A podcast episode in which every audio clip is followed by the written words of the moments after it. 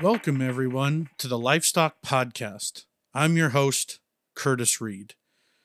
This is a major episode for us as it is Season one, Episode one, something that we've been putting a lot of work in behind the scenes with my producer, Jordan Huckle, and myself. Again, just that crazy idea that you can't shake, and sometimes those type of ideas lead to some opportunity, and I think this will be a great avenue for young people and friends alike to hear from, you know, who I feel are some industry leaders and great mentors to many people around them, and to continue with our path of growth and development, because if we're not helping one another, we're all not going to get better together. Again, this is episode one of season one. Our current plan going forward is to try and publish a minimum of ten episodes in this format leading up to Agribition time late November, and then through December and January we'll most likely take a slight hiatus as we're doing lots of family events, getting cows sorted. We start calving uh, the first week of January, so once that gets going and you get over the hump, then I can start recording a few more again. So our plan is to continue dropping uh, new episodes that you'll find on any of your podcast networks, your preferred one, whether that's iTunes or Spotify. And we will be publishing the third Monday of every month. And then if we have bonus episodes, we will publish them the last Friday of every month. And that way, the two maybe get dropped a little closer together within the month, but they'll be there in catalog for you to listen again when you're driving up and down the road or doing chores or just needing a little background noise. Feel free to follow us, like us, and uh, you know, send your comments or or uh, direct messages to us on all the social media channels, Twitter, Facebook, Instagram. You can find us at Livestock Pod. That's L I F E S T O C K P O D. So now that the formalities and asking you all to come and follow us online, we're going to get into our first little segment here, sponsored by the Cliffs Farm. And if that sounds a little corny, that's because that's the name of my family's operation. We don't currently have any sponsors. This is just episode number one. So again, a nice little lead in where I'm sucking you in that if you want to be a part of this project, feel free to contact us, send us a, a D M on the social media networks, and we'd be happy to discuss Uh, your involvement with our podcast, whether you want to sponsor, if you want to cut in a sale advertisement sometime in a later episode. We're really open to everything, but this segment that is sponsored by the Cliffs Farm is called Go and Showin'. The junior livestock show circuit was extremely important to me growing up. It's how I branched out, built confidence, had the opportunity to really travel within Canada, take in a lot of the scenery, and meet people from across our fantastic country, and especially within an extremely strong livestock business. So what we do in Go and Showing is just bring to the forefront some shows that have either contacted me or I've seen that they're hosting events and have some dates. So the Calgary, to start off with, and one that I'm really happy to see back after a crazy old twenty twenty, and now we're into twenty twenty-one and things are just looking up. So the Calgary Stampede Junior Steer Classic currently is scheduled for July ninth to the eighteenth. They're working on a finalized date and venue. Entries are open online now, so please Google that, head to Calgary Stampede uh, website, and you can sign up. Our next show is the Alberta Young Canadian Cattle Association show. It is on July twenty-ninth through August first at Stettler, Alberta. And our final show of the Go and Showing segment, sponsored by the Cliffs Farm, is the Junior Stockman Show, September twenty-fifth in Swift Current, Saskatchewan. So with me today for our first interview on the Livestock Podcast are two people widely known in the business for not only being fantastic breeders, but also being great people, world-renowned Angus breeders. They're friends and mentors to countless people, and I feel extremely privileged that I have asked them a lot of questions. Maybe they had thoughts in the back of their mind when they first met me, who the heck is this guy with all these dang questions? But that was something that, you know, I'm extremely grateful for, asking those questions, following along, taking little bits of advice in conversation, and, and just bouncing some ideas back and forth. So I'm just truly honored to welcome Lee and Don Wilson of Miller Wilson Angus. So thank you very Hello, much sir. for coming on. Yeah. Hey, Curtis, thanks for having us. We're looking forward to being part of this, and especially being your inaugural event. We're uh, we're honored to be here. Yeah, thanks a bunch. Thanks a bunch. I, you're jumping on. You're in the process of getting into the summertime swing and probably starting to judge a whole heck of a lot of shows coming up. Yeah, we've been doing some virtual shows along the way, which is uh, uh, different for us, obviously, but uh, we're excited to get back to the real live shows. That's for sure. Yes, I think we all are. And that'll be the best part, when we can get together and enjoy those events. So just, uh, as I had said, I in my you, sh- just, go ahead. To stop you, if you want to challenge yourself, judge a virtual show when you have no idea on size, um, breed. Lots of times you got a pretty good idea, but not like standing right in front of you. Mm-hmm. Um, Yeah, maybe I'm, I shouldn't be cutting in on you. I didn't, didn't mean to interrupt, but the virtual shows, I guess, were better than nothing, slightly. Yep. But we are looking forward to getting together and having a real one. Yes, they are difficult just because the that feel of looking at livestock and how those thoughts flow into your brain, and you're putting the process of placing everything together and how you're going to reason this class out. I find in the judging the virtual events, I almost revert back to our livestock judging practices on Wednesday evenings when we used to do rapid picture classes and, and, uh, you know, work on different aspects of, of giving our reasons and critique and such. And, you know, it's one of those things where I'm like, gosh, college is just turning into a long time ago uh, type of feeling. Well, the pro- the problem is that really judging is about comparison, and it's really hard to compare.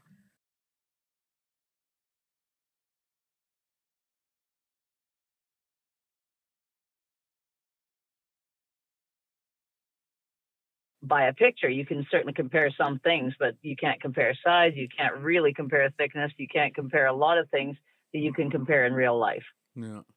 One of those things where we're doing our best to get through the situation currently handed to us, and the light is starting to shine at the end of the tunnel.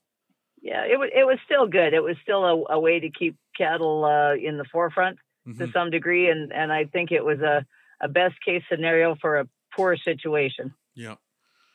Well, that's good. And you know, hopefully there's some people on here that are, are really eager to listen, and maybe are like myself, not necessarily have grown up within the Angus breed, that don't know the true origins of the Miller Wilson program, just in terms of how you guys started out, if y'all met because of the breed wise, like, you know, just kind of back to square one and going forward, and how many times, you know, maybe Don had to tell Lee to just put it on the back burner, or, you know, any good funny stories out of that. Who knows? Uh, it's kind of funny. We're each sitting here pointing at each other, but uh, we, I was raised in the cattle business.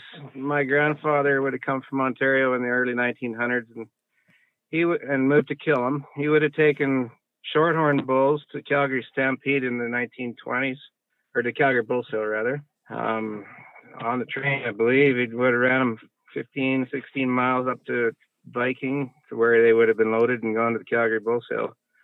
And then we switched into Hereford. Um, I guess I would have bought my first family's Angus in nineteen seventy-nine or nineteen eighty. and, and they were nice Angus cows, but in that time they weren't near tall enough or near big enough or whatever we thought they needed to be. But this redhead lady up the road, she had some pretty nice ones. So I guess long story short, I ended up here with my cows. We ended up putting embryos in anything I ever brought here when we got together. And we bought Don's family farm, who'd had Angus from the early seventies, I suppose. Mm-hmm. Um, maybe you want to take over here? Well, yeah, um, I, unlike uh, Lee, was not born and raised on a farm. I uh, was in, uh, I was born in Edmonton from a family of six kids. My mom and dad uh, raised us until I was eleven years old in the city. And uh, I think that they thought the kids were a little bit wild and probably needed to get out somewhere that wasn't in the city. Yeah. So we came to uh, my dad's hometown, which is Bashaw. Um, he had always had a love for farming and cattle all of his life, even though he wasn't raised on a farm either. Uh, but he used to bike outside of town to uh, an uncle of his and, and go to the farm and, and just loved it. So he actually, his mom and dad owned a few cattle before we ever came to the farm. Um, nothing really of significance, but anyway, we ended up on the farm and it's been a, a glorious ride ever since. And yes, Lee and I did meet because of cattle, um, against my better judgment, and and and and with, and with some good judgment at the end of the day. Yeah. I, I swore I would never date a cattle person because that was the business I was in, and I wasn't going to date someone in the cattle business. But here we are. Here we That's are. That's a good story. I, I can actually relate to that very much, Don. The first farm that I have ever truly lived on and picked up my mail is where I'm currently sitting, that I purchased with my wife. I was raised in town also my whole life. Really? Yep. I did not know that. That's neat. Yeah. Just goes to show that when it's in the blood and you build a passion for it, you know, you can go a bunch of different places, but it always kind of brings you back home. You sure can. Yeah, you sure can. So with moving to Don's family's place, and then you started building up your herd and breeding and putting embryos in Lee's cows, by the sounds of things. And, you know, and then now you've started, you know, you have your own family and now you have grandkids. If you just want to introduce your kids quick, because like I said before, I don't want you getting any hate mail from your kids if we don't give some of their businesses a little shout out here, because we don't always answer them. There's social so media power. Come on. That's so true. I watch we, some of those back and forths that, uh, you know, in fun and jest, and I'm like, oh my God, if the girls wanted to really rip someone, they could rip someone. we, we we giggled at the, the notion that you said you don't want to get any hate mail from them. And yeah, it's probably true. Probably true. Anyway, our uh, we have three kids. Our our son is the oldest, Ty, um, has a fiance, Ariel, and they have two kids, two little boys that uh, that are wild and fun and and full of life and love cattle and love the farm and everything about farming. Mm-hmm. Um, our middle child is uh, our daughter, Dakota, and she's married to Bobby, and they've got three boys um, that are as well, just uh, light up our life.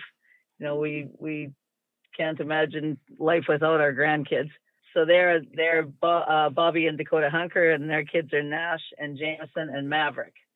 And they as well love the farm, live the farm, breathe the farm. They tell us all the time where they're going to put their house and how many horses they're going to have. That's awesome. It is awesome. And then our youngest is uh, Jelaine, and she's married to Lauren. And they've got uh, a boy and a girl, and um, our only girl. So we've got six grandsons and a granddaughter, and that's um, and they. They as well love the farm. They are out most days helping us. We thank the Lord because they are the best help and, and live and breathe the farm, and they've all got their own businesses as well. So we're pretty darn lucky, I know that. And I, I guess I didn't mention Jelaine and Lauren's kids are Colt and Jensen. And uh, did we mention Ames and Arrow's names? Nope. Didn't mention know. their names either. Sorry. Ty and, and Ariel's kids are Ames and Ariel. So, oh, yeah, that's they fantastic. all love the farm. Yeah, love the farm, love the cattle. They're uh, five years old and under, all seven of them. They can all tell you when an animal's in heat and lots of. they're going. They're going to be the kids at uh, at school that the, sometimes the teacher's going to look at and be like, "What did they just say? Did I? Did they just say what yeah, I think they said?" We got to teach them to read first and be able to write down numbers, and then we'll have our heat checkers. Then you'll have your heat checkers. Yeah. Oh man, that's you know to me raising your family in this business, in this lifestyle, you know, being raised in, in town, but we were at my grandfather's farm or the places where we kept our Herefords every weekend. And, you know, that's something that just brought us closer together and, and a tight knit group. And, you know, whenever we're visiting at shows, you have your family with you at the show, enjoying those moments together. And, you know, that's something that I hope my kids want to do as we get older and just keep having fun with it. Yeah, that's for sure, Curtis. We, uh, man, we feel the same way. Our our best help and only help really has has usually been our family, not just our immediate family, but nieces and uh, nephews. And yeah, we've, we've been really fortunate. I guess we're fortunate that our our parents procreated as much as they did. uh, we are lucky. The kids are good help. We've had other very good people too along the way. Mm-hmm. um, I'm thinking of Rachel for one. She's been amazing. I think uh, our kids were just kind of always here, ready to pitch in when they needed to, drop whatever they're doing, and it's we're we're lucky yeah. to have that support. Oh, that is awesome. So as you're building your family and you know you're developing the cattle herd and you're pushing forward, where was are there some certain moments that stick out where you had thought to yourself, like, are we just you know that crazy for trying to stick this out? Or was there a moment where you felt like you just tripped and fell over it and you were like, holy crap, that makes sense now? You know looking back on as you're coming through, and you know I those are things that captivate my mind quite a bit as we're trying to build and develop, and you watch your farm brand and how you can extend out to market cattle. And you know that's something that from the outside watching your program that I try to emulate, about being welcoming, wanting people to come visit the farm, having the information readily available to pass along when someone wants it. So when you started out, what, what were some of those steps to build to that point? Well, I, I'm going to take a step back from all that for a minute and just tell you a little story, because when, uh, like, like I said, Lee and my uh, beginnings were, were different for sure. And so when we came to the farm, um, being city kids um, and with no clue about cattle, no clue. Um, so, you know, we started in the, the things that most people start in, four H and Um, et cetera, et cetera. Well, we went and bought steers with no real idea of what they should be or should look like. And we renovated an old barn here not very many years ago. And of course that was in, uh, would be seventy-two, seventy-three when we went into four H, found our stall cards, and our steers at the end weight weighed eight hundred and eight hundred thirty pounds and eight hundred forty pounds. Yeah. And that was the end weight. You got to remember. So you can just well imagine what those steers looked like. Yeah. You know, um, just no idea how to feed, no idea what we were doing. The steers weren't good enough. Nothing was good enough. And um, but but but in saying that, you know, you you learn if someone will, if someone would help you along the way, there's a quicker step to that.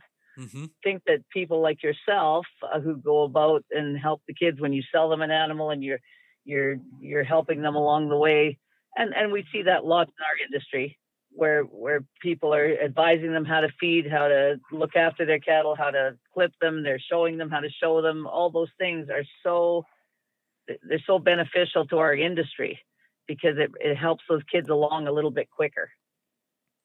Yeah, I, I couldn't agree more with that. And one of the biggest privileges I think there is in selling some cattle is when you start someone from new, because I'm like you, when we first started out, it was not pretty. and you look back on those moments, and I feel very fortunate to be born with a maybe crazy high competitive ticker. So when I look back, when I look back on those moments, you just, you knew back then how much you wanted to get better. And when you find those kids now that want to get better, it just makes it more fun. Yeah. And the very first purebred show we went to wasn't very many years into being on the farm, probably three. Mm-hmm. So again, you know how much knowledge we had. And the very first purebred show we decided to go to was Agribition. Oh, that's awesome. Jump in. How'd you do, Don? Jump well, let's, in. Let's, let's see. So, you know, if you're going to go, I, we, I've got that little bit of a competitive tick myself. And, uh, but stupidity sometimes reigns a little more supreme. Inexperience. So, you got to chalk that one up to inexperience. Okay, sure. So we uh, we went, and I don't know what we took. Curtis probably five head, and we were dead last in every class, and well deserved to be there. Um, and at that time, there was actually there were, there wasn't any splits in classes, so the classes mm-hmm. were a little bit bigger. You know, I don't know what they were, fifteen, twenty head in the class, and we were, you know, dead last and dead last and dead last. You know, I sat on the bottom of those classes because I did the showing for our family, and and I looked up that line and thought, boy, our cattle aren't very good, and they're not fed very well, and I don't like being here. Yeah. Not that I didn't like being at the show. I just didn't like being at the bottom of the class, and I don't mind being there. I just don't mind. I, I don't like being that out of place. Yep. And so when I looked and I thought, okay, we, we have so much work to do. We have, a you know, our... you know, even at that young age, realizing that the cattle just weren't good enough mm-hmm. and they weren't fed enough and all those things. So, you know, um, I, I think that people that are going to advance need to understand that, that sometimes there's a lot better cattle in the, the in, in the place than your own, as, as there was on that day for us. You know, we didn't go to Agribition for a year or two after that because we, you know, our cattle certainly didn't belong there. So who did you start watching in that moment, in that realization where the competitiveness kicks in and you say, I don't want to be down here? Who did you Everyone, start watching and learning? Was there a certain yeah. person that you started quizzing? Well, there was um, family friends of ours that lived in Bashaw at the time named Molsons that were certainly an influence to us. Um, Craig Fluelling was a big influence. He actually helped us.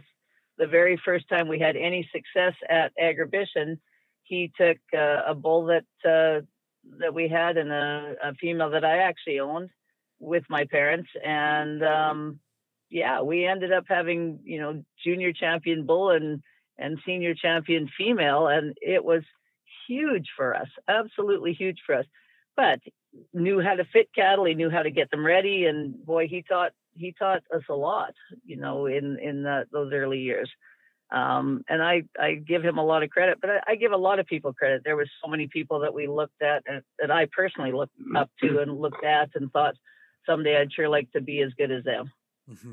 I, oh, there was lots of people that, that have come and, come and gone. Yeah. Oh, like so many, so many that I can, I, you know, it's hard to mention them all, but uh, you know, I think of the Perrys back in the day and, you know, lots and lots of people that, that we just, you know, thought a lot of. Mm-hmm. So as your family is starting to develop the herd and you're trying to take those steps in to achieve those division championships, was there a certain genetic line that interested you? Were you A I ing then? Had you started to flush cows? Like, how were you going about, you know, a more rapid genetic advancement in, say, three to five years at that time? Well, my dad um, and mom had, you know, were very interested in cattle, and as I said, my dad in particular had a had a, a love and a a real love for cattle, and especially Angus cattle, um, which weren't popular obviously back in the day. Um, and then, so when we moved to the farm, he had had his eye on a on a place called Wandering Creek Ranch, and they lived just a few miles down from us. His name was Wilfred Schultz, an old bachelor, never ever married. But uh, around the Bashaw area was a real hub for Angus cattle and some really famous Angus cattle. And as I said, they weren't certainly weren't as popular, you know, for a lot of years as they are now. But, you know, Dad had a real notion um, that if you got the females right, you would get everything else would come. Mm-hmm. And so he had his eye on a cow at Wilfred Schultz's that he wanted to buy, and Wilfred would not sell him that cow. And so the day that she dropped a bull calf on the ground, he bought that calf for five thousand dollars. And that was in nineteen seventy-four. And, and the bull's name was Wandering Creek Dynasty, J R M two F. And that bull was the first one that really made a huge impact on our herd and did for many, many years. Um, and he, he's a bull that actually impacted the whole breed, both in the States and in, and in Canada. Mm-hmm. And I, I, I think we figured out here not long ago what that bull would have been for money wise, if you converted it. And it was something like thirty-five thousand or something. If you were to compare money from that day to now, I was going to say five thousand is a lot of money. In that it time. was huge. It was absolutely huge money. And it was the day that calf was born, Dad bought him. And of course, couldn't take possession until he was weaned in the fall. But that's a pretty big step for people that didn't have very good cattle. Yeah, I'm not sure I'd have the brass ones to lay out thirty thousand dollars on a wet bull calf yet. Yeah, yeah, yeah, yeah. So it's uh, it's a pretty neat story. He became a Pathfinder bull in the States, which, um, you know, is, is a pretty big deal. Yeah. Oh, that's, yeah. that's really neat. And then, you know, that bull probably blew open a crash course in livestock marketing and genetics and a bunch of different things all in it. He would have been a, a, a lifetime learning experience wrapped into just one bull. Truly was. And, and, you know, my dad was a real pedigree watcher, et cetera, et cetera. But the funny thing is, I mean, that bull was born in nineteen seventy-four, and um, our daughters revamped our website and put in a, an online store here not long ago. And, and the first thing to sell off that website on the online store was Wandering Creek Dynasty J R M two F Seaman. Really? That's awesome. Uh, how neat is that, eh? That is neat. And someone was purchasing ampules for flushing? Yep. Yep. Just for breeding, actually. Yeah. Okay. So well, yeah, those good, those good genetics can live on, mm-hmm. you know, and, and, uh, you know, I, I, I guess a lot of things were lucky for us that we ended up in the Bashaw area with, uh, with so many great breeders in, in the breed that we were in. Yep. So within the breed itself, and you're talking about, you know, all the different breeders around you, and, you know, we all push one another as breeders. We want to be great. You know, a lot of people that are raising purebred cattle aren't doing it because they just like the extra work. They want the the task of raising that next one or improving themselves from what their current baseline is to build up, you know, something that much higher. Like when you look at how you set about some of those goals, you had your family's operation, you have the Wandering Creek bull, and you're selling the semen. Is there anything that comes clear to you about some steps that you took going forward from there, whether it was partnerships or the reinvestment on more cattle or how you decided to then market the next generation after that bull or, or what he was producing? Yeah. Yeah. I mean, that's, that's the continuum that you need to, to, you need to be on, because if, if you stop looking for the next one that can improve your herd, it, it's hard to move forward, isn't it? Mm-hmm. I mean, like I said, you know, we had so many breeders in this area. We had Reich's, Greenvale Angus that were down the road that, uh, to this day, they're, they're, I don't know, third, third generation, fourth generation coming up on their place. Same thing, Curtis, and um, I mean, they had have a huge history in the breed. So, you know, that there are other people that we look look to to to emulate and and look through their herd and use some genetics of. And yeah, I mean, it, it's a constant moving forward. And if you're not, like I said, it's it's tough to keep up with the times, because I'll tell you what, there's some tremendously good cattlemen mm-hmm. that are going to run by you awfully quick. Oh, yeah. If if you don't keep and and I mean that, that we we keep learning from them as well. Right. You know, we're, we're lucky. We're lucky to have as many really good cattlemen and good cattle in, in all the breeds that we see it, because it, it makes our industry strong.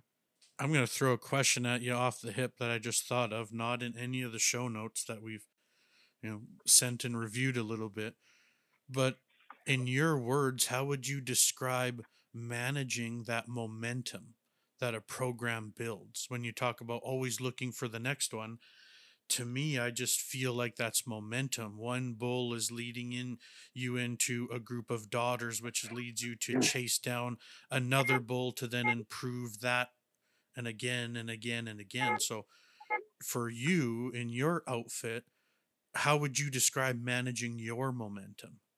I, I we are always looking, I guess, more even for for the next female that we want to to try to build off of. Mm-hmm. And I guess we've kind of maintained that that thought that if you if you build the cow herd right, the bulls will come. Yeah. Um, you know, so so we've we're kind of always really really focused on the maternal end of things. That's a bit of a tough question to answer, Curtis. It is. Um, it, but that's that, well, the weird stuff I think about. ninety-nine percent of the time, the momentum that may be building, you don't even know it is. Right. That's true. You know, you, you might stand at your stall and you're getting good traffic at a show or wherever you happen to be. You know, you, you, we all hope that helps down the road. It may not transmit into dollars today or ever, but that guy's going home and telling his neighbor, oh, he liked something here, liked something there. Sort of come out of any show, or to answer your momentum question, saying it was good or bad for this or that, we, you, I don't think you ever know that. Mm-hmm.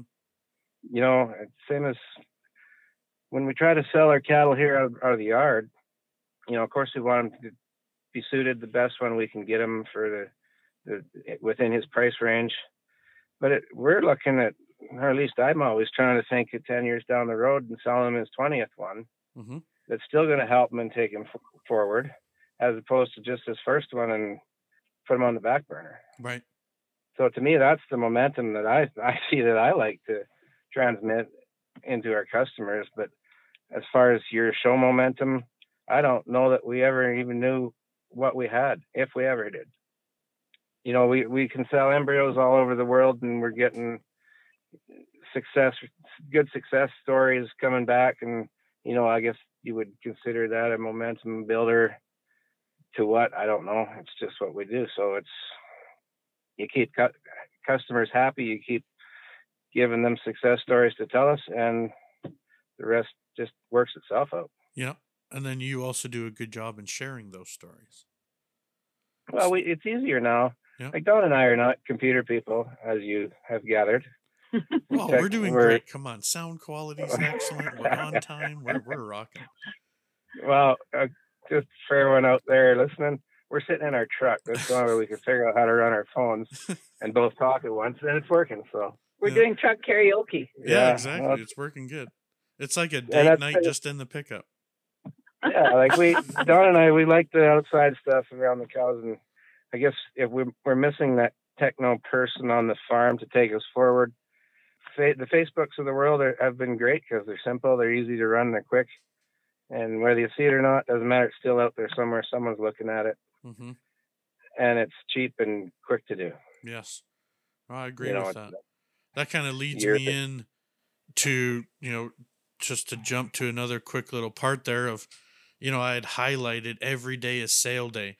When I read that on your last print ad, I just was like, that is the simplest phrase that just carries weight to it. Every day is sale day. Every day matters to us with with the cattle, right? That's how I kind of took it. That's true, and I, that's been a line that's been used, I'm sure, lots. And whether I'm not going to take credit for it, no, yeah. uh, whether Don's family had it or what, but I would love to have the idea of a sale, but I also would hate when people are driving out of the yard and I didn't get selling a bull and they're going back to Mexico. Right. You know, because yeah. they got to wait for a sale. And it's not like we have a huge amount of cattle to sell either. So, mm-hmm. so what it's, it's, did you ever do sale, like consignment sales or online sales? Did you start in any of those before you went to strict private treaty? Oh yeah. Don, Don's family had a couple of production sales here with three or four other partners, and and they were good. I should let her answer this, but um, good, lots of Calgary Bull Sale bulls, Lloyd bulls back in the day. Um, it was kind of what everyone did, right? Yeah. And you know, you saved your your good bulls to go to Calgary. Mm-hmm. That was just the way it was back then, and it's kind of sad that those days are gone. But I think it's probably better now that the way it is. Yeah. So Don, what were those production sales called? Did they were they named, or was it just a a breed like a list of breeder names? Yeah, it was Miller Angus and Guests production sale. Oh, awesome. So we would we, we brought in people who had used uh, any genetics from us, whether it be by semen or bought a cow or a heifer or a bull or whatever. Mm-hmm. So it was kind of open to any of those people to to come. Mm-hmm. Um, and yeah, they were awesome. I mean, again, no no dollars like you would see anywhere near today. Um, and then we we did sell in some consignment sales. There was the cross country, the cross Canada sale that. That actually in their day were were high dollar sales. You know, we sold a fifteen thousand dollar cow, and that was a lot of years ago. And boy, we were over the moon. The twelve thousand five hundred dollar cow, and we just we'd never seen anything like it. Couldn't imagine we could get there. You know, mm-hmm. That'd be the late seventies, early nineties, yeah. early eighties yeah, probably. Yeah. But yeah, so I also remember though the first time we got five thousand dollars for a heifer calf, we we just couldn't imagine that you could get that kind of money out of a, a heifer calf. Yeah, you know, mm-hmm. and And now you see some sales that, uh, you know, that are just over the moon dollars that you can't imagine, right? So it, it'll be interesting to see where it all goes at the end of the day. Um, there's there's really some neat ideas of how people market cattle now. Their sales have been phenomenal. People are really, you know, looking after their customers, or sh- certainly trying to in lots of them. And, and uh, yeah, there's lots of different ways to market now, and and and they're all good. Yep. It's... Yeah, they're all really, really good. And, you know, consignment sales are wonderful. They're, you know, production sales are wonderful. We just uh, like to do a private treaty thing because, um, as it says, every day is sale day. So you, when someone comes here, they don't have to wait till whatever date to, to purchase. And, you know, maybe sometimes you're leaving some dollars on the table, maybe some, you know, maybe not, but it, it's a nice way to do it for us. Mm-hmm. Well, and you get to know I like that. Each of those people. Yeah, you get to know each of those people um, really individually. You get to spend a little more time with them. And I'm not saying the other way is a bad way. It's not. It's a great way. But this this way works for us. Yeah. So from a behind-the-scenes standpoint, when you're selling live cattle, embryos, semen, everything privately, doing lots of marketing on Facebook and off of your website and having that online portal on the website to buy, with with those things behind the scene, like how much extra goes into that? Are you helping arrange all of the export paperwork? Are you exporting lots of cattle, like live cattle, to the U S or other countries, or mainly genetics? We used to do a lot. Um, well, we had a flush station here uh, for many years that we, you know, flushed for other people and ourselves. And so we did a lot of that paperwork, et cetera, et cetera. But we uh, we don't do so much of that anymore. Uh, there's people that are really good at their jobs that do that. They can be much quicker and much more efficient than us. Mm-hmm, mm-hmm. And we are so thankful for them. But, uh, you know, we've we've had, we've worked with exporters over the years. Uh, Bob Prestidge, uh, just a uh, wonderful man who has exported many breeds, many, many, many cattle, as honest a man as you can find. He had a lot of influence for us in, in the early years. Um, we, you know, sent cattle, live cattle to Japan, Scotland, England, uh, Ireland, States, lots of, lots of places. Mexico. Yeah. And then there's Roger Peters now. Um, you know, there's lots and lots of people that are just really good, a, a heavy influence in the export market. We export a lot of our own genetics as well, but we also are very thankful for anyone, you know, that, that's in the industry, that is in the export business, that uh, that works hard at it. Mm-hmm. Oh, that's interesting. That was, mm-hmm. yeah, I guess a personal question, because I've I have noticed that the embryos that are going overseas, or where winners of of your genetics are coming from, and the pictures that get shared over social media, and I wasn't sure if that's something where customers are buying those sitting in Canada and they handle all the export stuff, or, you know, how much of the back and forth. Yeah, goes they on. would, they would buy them private here, and Um, right now we're working with D R I, Adam Sharman, and Bow Valley as well, but it, they, they arrange the transport on those, so that part's easy. Yeah, we'll piggyback on a shipment, and but most of the, the actual selling would be done here in the yard or by phone, right? Yeah. And it's uh, it's it's worked. Uh, this the COVID is has definitely put a shackle on the fact that we've had no foreigners in, in the yard. Mm-hmm. You know, if we can get them in the yard, you know, we have a pretty good chance that we'll be able to help them somehow genetically. Yep, we think. And without having them in the yard, we're just another website in a giant pile of websites that they can look through and and get. You, you can get lost in that sort of thing unless you have something to make yourself stand out. You know, I guess getting back to that, you said the pictures in other countries that are winning, and I think that's part of the key too, is to find the people that can take you forward in another country, the people that are good at what they do in that end, on their end too. Oh yeah. You know, th- those same embryos in someone else's hands wouldn't probably succeed like they did. For sometimes those people, it's right? Not how much you sell them for, it's who you sell them to at the same time. That's, because that's a, a lot of it. That's a, a lot of it. There's a big time effect on your program, on your image when they have those cattle. Yeah, and we've been lucky on that instance lots of times just to have have them in very good stockman's hands. Mm-hmm. That's a good statement, Curtis, that you just said. I can't. Very good statement. I, I stole that also from someone, like Lee, like Lee said about Everyday Show Day, but I can't remember who, who I heard that from. Just maybe in all the podcast world that I listen to, or or whatever. It's just I I think about that quite often.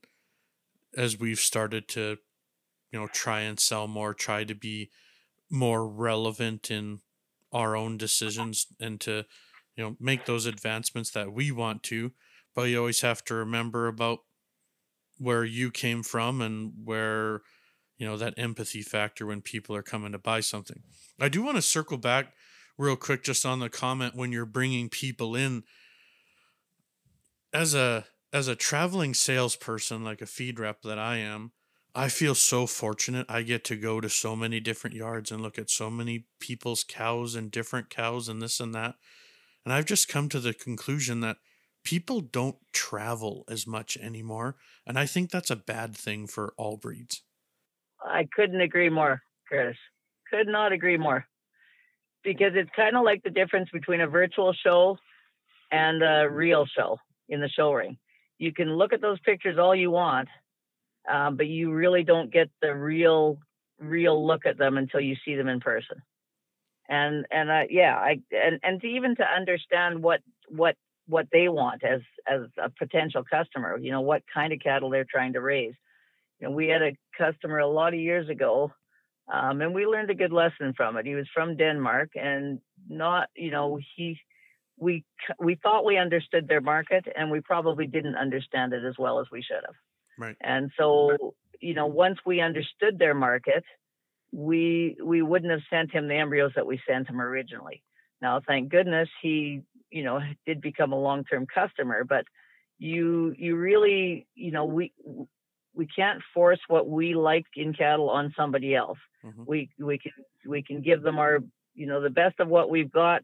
That leans towards what they need. Mm-hmm. You know, so if, if they want the, the, the biggest cattle in the world, you better go after the biggest cattle in the world for them. And if they want the most moderate cattle, then you better, you know, provide the moderate cattle, because they're not going to be happy if it doesn't match what they want or what they want for their market. Yeah. And, and everyone's market isn't the same. Yeah. I, I agree a hundred percent with that.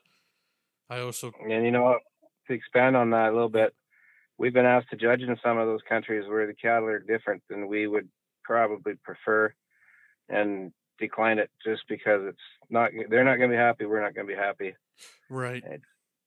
And if you start trying to guess what they think they, they want, we're not the people to be doing it. Mm-hmm. You put yourself and those breeders in a very awkward position when you, yeah, when it's not good for anybody. No, it's not. It's tough. That'd be a tough look. Well, and in saying that, I think sometimes they want a, a different outlook too. you have to be cognizant of that. Sometimes yeah. they're trying to change what's happening in their country too. And so, yeah, yeah, you have to be cognizant of, uh, of all of it. Right. And, and, and you have to be appreciative of different environments wanting different, or, and different markets wanting different animals than what we ideally like. But I think that the one thing that, that is true, whether you want them, you know, big or small or medium or whatever, structure can always play into it. So you can always, you know, you can always hang your hat on structure. Right. So when we talk about the show ring and, you know, the commercial cattle business, and we think about the show ring to the pasture, like this is something that we have talked about sitting at the stall before, where we like to show what we raise. We're not necessarily raising something to show it. What is your perception of that statement and the type of cattle? Are you being more influenced by customers, or are you keeping your own vision and, you know, rolling with it to find the, that next genetic opportunity, you know, when you talk about looking for the next female? Well, I, I think you have to be cognizant of it all. I, I think that, you know, we're always pretty true to ourselves, but you also have to understand, I think, that, that you know, the industry changes. And if you think it won't, you know, you're crazy, because it, it is ever changing. Even though we think we got, you know, the right type today, um, and we all think that way, we it will change. It always changes. Mm-hmm. So, you know, it, to, to be to be relevant and to, to stay, you know, in the game, you have to understand when things change, you need to move a little bit towards that. You don't have to be as wild as maybe, you know, the the, the outliers. The what? The whole eighties. The whole eighties. but but you know, you you you need to move a little bit towards wherever the industry is going, right? And, and still try to stay true to your type, right. um, because. I mean, at the end of the day, your customers need to make money and you need to make money. I think show ring and the, and the, the real world cattle are are the same cattle yep. today. I really do. And, you know, we, we when we pick our the ones we go to town, and I'm not saying we always get that right either, but, you know, they're the, they're the best cows in the pasture, and that's why that we like them. Right. You know, and, you know, I'm back, referring back to the eighties again. There was, there was a reason why they did that. Was to get those little belt buckle cows up, because they swung the pendulum, of course, too far up both times. Yep, picking on extremes. But, but, yeah, they needed. Yeah, they needed to bring them cattle back up, and it definitely did that. Yeah, but so, our feeding world, the commercial world, and our the show cattle that are winning now, I think, are the same cattle. I really do, and especially in Canada, because these cattle don't live in show barns. They're out. They're in pasture with the rest of them. Mm-hmm. Like it's well, not everyone. Like for me, for me to all. Look on your website for, you know, free plug Miller Wilson Angus dot C A. If we're looking at the website and you scroll through the donor section, like I'm not, and I don't mean this in any bad way, but I don't look at any one of those donors and think to myself, you specifically bred that one to be a show cow. You bred that one to show her. Yeah, no, we we don't do that. We we breed for the, we breed to build the cow herd always, and we love to show, so that's what we show. Mm-hmm. And I think that's why we're good friends, because I am a hundred percent on that same brainwave. I, I think most people are. I yeah. really do. Yeah. You know, and that's the joys of Canadian cattle. Why Canadian cattle work so good around the world is because they are honest, good, true cattle. Mm-hmm. They'll go out. They're big enough to go to the big countries, and uh, they'll survive in any climate coming out of Canada. Yep. Well, the, the one thing we've certainly found, though, in traveling the world is there is good cattle all over the world. You know, definitely. In definitely. Every country, you know, we, we've found genetics we could certainly use. We, you know, you, you need to, or, or we sure find that if you open your eyes, it, it's amazing what you'll see. Yeah. How many countries have... you know, combined, I understand you can't travel together all the time, but how many countries have y'all been to in touring cattle, supporting the industry there, looking at your genetics. You know, we could break this into how many do you sell genetics to, blah, blah. I'm just looking for more of that overarching big picture because I think it's kind of neat. I, I don't know how many countries we've been to, but we've been on every continent.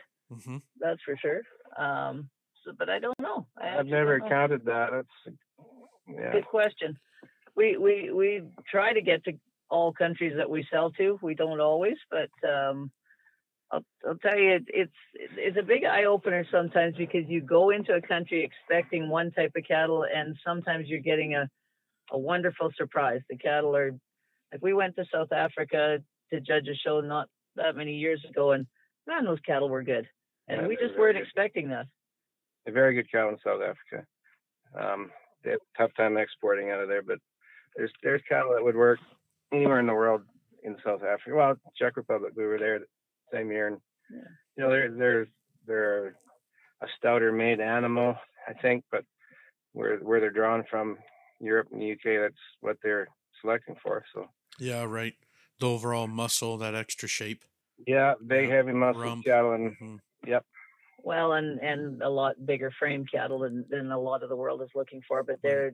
You know, there, there's also people in those countries that are trying for a different type too. Mm-hmm.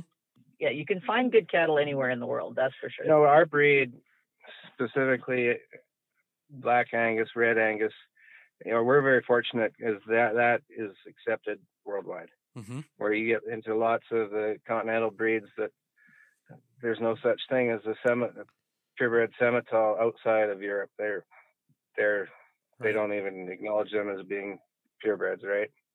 Um, limousine, like every other breed, Herefords to some extent are the same as an Angus, is the pedigree holds true all over the world. Right. So I think I think our British breeds are, it's easier lots of times to suit lots of different markets, just pedigree wise, mm-hmm. where your herd book at least recognizes you. Yeah. yeah. Oh yeah, that's right. Yeah. So many yeah, countries that, have all those yeah. different rules. Yeah.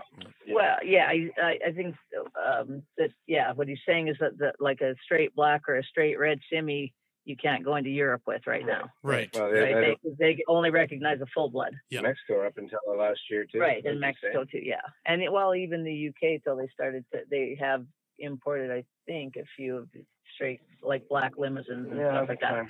But uh, every fun. every movement takes time. Mm-hmm. Um, back to your question, how many countries? I have no idea. We've we've exported into probably thirty. Um, we'd go to more if a lot of these countries don't have shows. Yep. You know, like the show's pretty new in a lot of the world, and for us, like that, and on both both sides, when people come here, they come at a show, time for a show, and That's that right. seems to be when they gather, Agribition, farm fairs. You know, Brandon, Toronto. Um, so people that don't show, they need to acknowledge the fact that those shows are drawing people to their their area. Yep. All the time, and they're taking cattle home lots of times. Maybe not from them this year, but doesn't mean that they won't drive in your yard next time they're here. Next time, exactly. And it's because of the show, and that's the drawing card. Mm-hmm. So with one of the, and I've asked you about it before, but you know, just for those that have stuck to listening or want to listen, I don't know. see, we'll see how the whole podcast thing goes. But uh, what's Palermo like? Palermo's awesome. I haven't been there for a few years, and like this year they're hoping to go in September rather than their normal July because of the COVID. I, I think out get outside the city, the cattle would be a bit shorter frame, smaller frame cattle. Uh, of course, all grass-fed market, which is really hard to compete with mm-hmm. with our winters. But um, the cattle that w- win there, and I'm going to talk in Angus breed, a lot of the pedigrees, I would recognize most of the pedigrees. Now, there, there is a few lines of Argentine that are very, very good cattle. Well, more than a few. There's lots. But a couple that I remember well that were very competitive in this straight Argentine bred cattle, but the, but they're saw and I'm, I don't know if it's the way they're fed because I think they're fed a little bit different than maybe ours too, where there'd be a lot more roughage probably in there. Like barley, there would be very little barley, probably more corn, I believe, for what we were feeding when we were there? Yep. I don't know. That'd be a good question to ask someone that's actually been there longer than I have. But the cattle are, are they're soft made. They're mellow. Um, a lot of hair. Actually, they can grow good hair in that country. They look hairy in those champion pictures. They look and they hairy. Like that hair. Yeah. I worked for actually an old Scotchman, Norman Cotto, and he would look after, well, I don't know how many. The one, the one man he, he consults for and has advised all his life has thirty thousand cows. Holy, thirty thousand cows. Yeah, Don Benjamin, there's thirty thousand cows on that ranch. Well, I think there's four or five ranches that yeah. incorporate. That's a heck of a lot of cows. That's a lot of cows. And I bet and so you he would A I's a bunch a, of them. Holy man. Oh, they would A I, lots of bulls. A lot of, they like the Herefords. We showed more Herefords for him than Angus. The Angus is growing. Uh, the majority of those cows would be in, on another ranch in hotter climate, so they'd, they'd have some ear on them. Mm-hmm. Brangus, lots of, yep. lots of good Brangus comes out of there as well. So yeah, like cattle are, are good, and I think if anyone gets a chance, get on playing. It's it's you'll enjoy it. As far the facility's great, and the trade show part is great, but it's all agriculture. Yeah. It's maybe, maybe different than. Well, closer to Agribition, I suppose, where you'd see a little machinery, but more, oh, I don't know what you'd call it, more trade show right. stuff. Like egg vendors almost? Yeah, they're just vendors. Yeah. Not a huge machinery trade show there, but, but it, it's worth the trip. I really do think that. And if you get a chance to get out of the city, it's flat as a table. The whole country's flat, but they can grow. They get a lot of rain. They, they can grow feed. That's neat. So I guess, and most people speak English. Yeah. I didn't have no problem. Anywhere we've gone in the world, people can always revert to English, or and if they can't, someone standing beside them can help. Except someone when can. we went to Colum- except when we went to Colombia and our credit card didn't work. Jeez. That would have been interesting. Oh, we it's a story, Chris. It's a story. Yeah. For well, part for part two. Part two and a live one. That was when we learned we should phone the credit card company and tell them we're going to Columbia. Oh, yeah, that's true. I remember, yeah, I remember when I was living in the U S going to school, we had to call in and make sure we were registered for that. Or yeah, I've I've run into that issue. Well, sometimes our credit card doesn't work because it just doesn't work. Mm. But that time, it was just because our, uh, yeah, we hadn't phoned the, the credit card company. So for, for my last question, just before we get into the final stages, wrapping up a little bit, is it a state secret, or how do you go about finding those opportunities to bring people onto your farm to show them your cow herd, your genetics at work, and to build that relationship? The... The cattle always speak for themselves, but people still buy from people. Yeah, you're right, Curtis. I'll tell you what, the, the that's one thing that the shows do a grand service to us. And Lee might want to speak on that further, but we, you know, we've said it a thousand times when we're judging or, or when we're showing you, you, it's hard to gather people without something. And people are competitive by nature or like to watch competition, either or. And and so a show does that for us. It it gathers all those people, all those operations. You can't see that that representation of cattle. If you went, if you traveled all summer long, you wouldn't be able to see that representation of cattle that we see at you know, Lloydminster, Edmonton, Regina, Toronto. Um, you know, any of those big shows, you would never see that number of cattle. If you tried to If you tried to go all summer long, it would be tough to hit all those places. So you get to see a snippet of everyone's operation.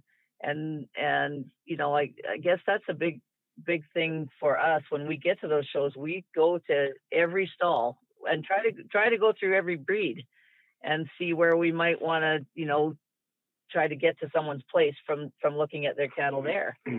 So, you know, it, it does a great service to us, those shows, because someone gets to see a, a little bit of what, what you're, you're producing at your place. Bonus question. When are you going to buy back into Herefords? Come on now. Come on back home to Herefords. Well, it's been tempting the last few years.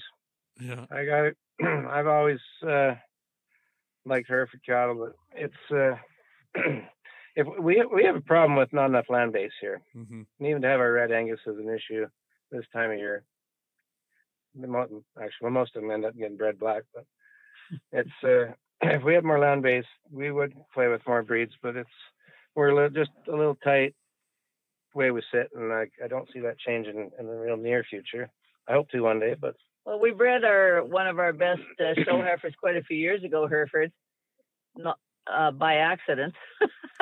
Yeah, reaching in the tank accident.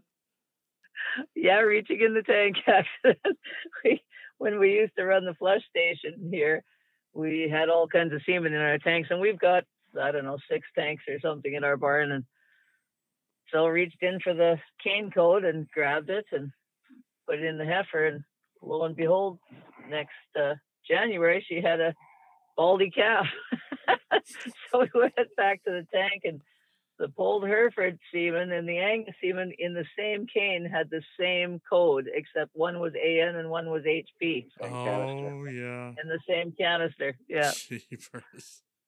So there you go. So yeah, it could happen pretty quick. Who knows? Yeah. I'll let well, you know in the spring. Yeah.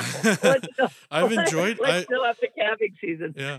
The part uh, I've enjoyed the little stories about the breeding station. I didn't even know that you had a breeding and flush station. I, that that was something oh, yeah, I just didn't good, know about you. Lots of good stories, and at that time we had most of the embryos were going to Australia, so we had quite a few limos and Gelpfie, um, Herefords, Lairs. So were you purchasing some premium genetics from those and then doing it yourself, well, we were cu- or were custom- people bringing them to you? Both. Yeah. Both, both, yeah. yeah. Yeah, and we, we weren't probably set up as good as a lot of these places are now. Yeah. But it was good. We learned a lot with the flushing cows a long time. Yeah. That would, that's, uh, that's why you don't need to go to casinos very often. That's what I tell people when we're flushing cows. I'm like, that's why I don't go to casinos. I need to save all my luck for one one day. Yep. One kick at the cat. Roll the dice every day. Yeah, don't we? But uh, no, again, thank you both so much for coming on. It's, you know, we're we're in the evening. I'm taking up a bunch of your time, but I, I just sure appreciate the conversation. And, you know, you may not feel like it, but you've given just wonderful advice and insight on a lot of different things. And I'm selfishly taking some notes over here and writing down a few things. And yeah, I just, I love it. I'm ate up with this business and the idea of always getting better. And I sure appreciate your time to come on here and spend with me. And also the time not when we're on the microphone, just visiting. And again, just me with my twenty-one question approach all the time, but uh, you know, it's something that I greatly appreciate. And you know, I just wanted to open it up to you if you had any final comments or to let all the listeners know how to contact you, what your preferred way is if they want to visit with you more about genetics or just ideas about the business. Well, I guess I'd like to just say thanks for having us, Curtis. It's going to be, for me, very interesting to watch this progress and see where your demographic takes you. I guess we're just, this is pretty casual right now. I don't know who we're talking to, but hopefully we've got some interest, and, and I'll definitely be listening to the rest of your podcast, and thank you for having us. Yeah. And I'll, I'll put a little final blurb in to, to kids, especially, um, because I know that sometimes you go to the shows and, and things don't work out for how you hope that they would. You know, everybody can't win. You know, when I, when I think of my beginnings in particular, you have to look realistically at things and really decide whether, you know, your, your cattle are as good as you think they are, or if it's just a, not your day. Things can get better. You can stand last at Agribition in every class, and then someday you can judge there. so, So, you know, I sure hope that kids that are just starting out aren't discouraged when things don't go their way. because uh, there's there's lots of times now that we stand, you know, occasionally stand last in a class and, and deserve to be there still. So, um, and we've been at it a lot of years. That's a beautiful show. Yeah. You might be second with the next one, or you might win the next one. Well, and the thing is, there's, there's lots and lots and lots of good cattle. So, you know, you can't, uh, you, you can't begrudge those cattle that are on top of you, because sometimes those are the genetics you need to use. Yep. Yeah. Never, never. I'll just, you know, it's okay to want to win, but sometimes when you don't, you know, for the kids out there listening, you mm-hmm. can go back to your stall, and it's okay to have a little bit of hurt feeling and to put a little bit of pout on, but you got two minutes and then get back out there into the real world and learn from that experience again. Oh, you're so right, Chris. And you also have to remember that someday um, you're going to win, and you're going to hope that people can be happy for you. So you better damn sure be happy for someone else when they win. Yeah. Cause winning is hard. Winning's really hard. It's hard. It's really hard, but it's a lot of fun. Yeah. No, it is. Yeah. And again, just if you're anyone out there listening that wants to contact Lee and Don, it's Miller Wilson Angus dot C A, or you can find them on Facebook. Don't be shy. As you can tell here, we're the whole purpose is to have a conversation as friends and to pass along some of that insight. And I'm just really excited to get this edited and out to people, because I know it is going to be received extremely well. Curtis, I got one more final thought for you. I just jotted this down right at the start of our conversation, and thinking about past shows and who might have won, who didn't win. It doesn't really matter who won. But what I remember, and I think a lot of people remember, is how you were treated, because that, that sticks with you. It does. So it's not always about, it's not always about the show itself. It's about the being there. And the business we live in is, it's so it's different than any other business in the world, where your your best competitors are also your best customers. And your good friends. And your, and good, your friend. good friends. That's what I was exactly going to say. That's, that's exactly right. That's what yeah. sometimes make the victories that much more fun, and the second, third, and fourths still fun. Absolutely. Yeah, yeah absolutely. In every breed. We've, we've got so many people we admire in, in so many breeds that are so good at what they do. And we admire people that are still trying to get there. Yeah. Because uh, we've, we've, we're always trying to get there. No, that's perfect. And other than yeah, that, well, for me, I, I don't have any other questions. I'm... Well, everyone's welcome. If they're ever coming by our area, stop in. We like touring cows, or show you whatever we can. Mm-hmm. Thank you, Curtis, for having us. We certainly appreciate the opportunity, and certainly look forward to seeing how we, this all plays out for you. Yeah. Well, thank you so much. Say hi to your family from me, and I sure as heck look forward to seeing you down the road here. To our listeners, thanks again for tuning in to season one, episode one of Livestock Podcast.